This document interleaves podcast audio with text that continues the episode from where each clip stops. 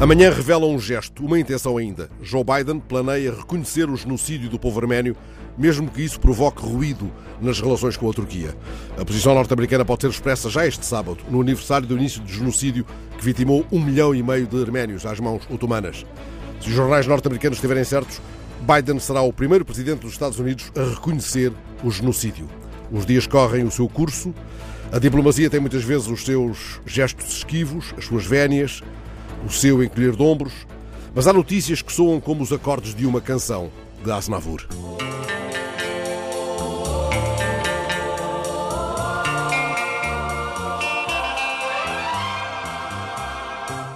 Un bon matin, je sais que je m'éveillerai différemment de tous les autres jours. Et mon cœur délivré enfin de notre amour. Et pourtant, et pourtant, sans un remords, sans un regret, je partirai droit devant moi, sans espoir de retour. Loin des yeux, loin du cœur, j'oublierai pour toujours. Et ton corps, et tes bras, et ta voix, mon amour.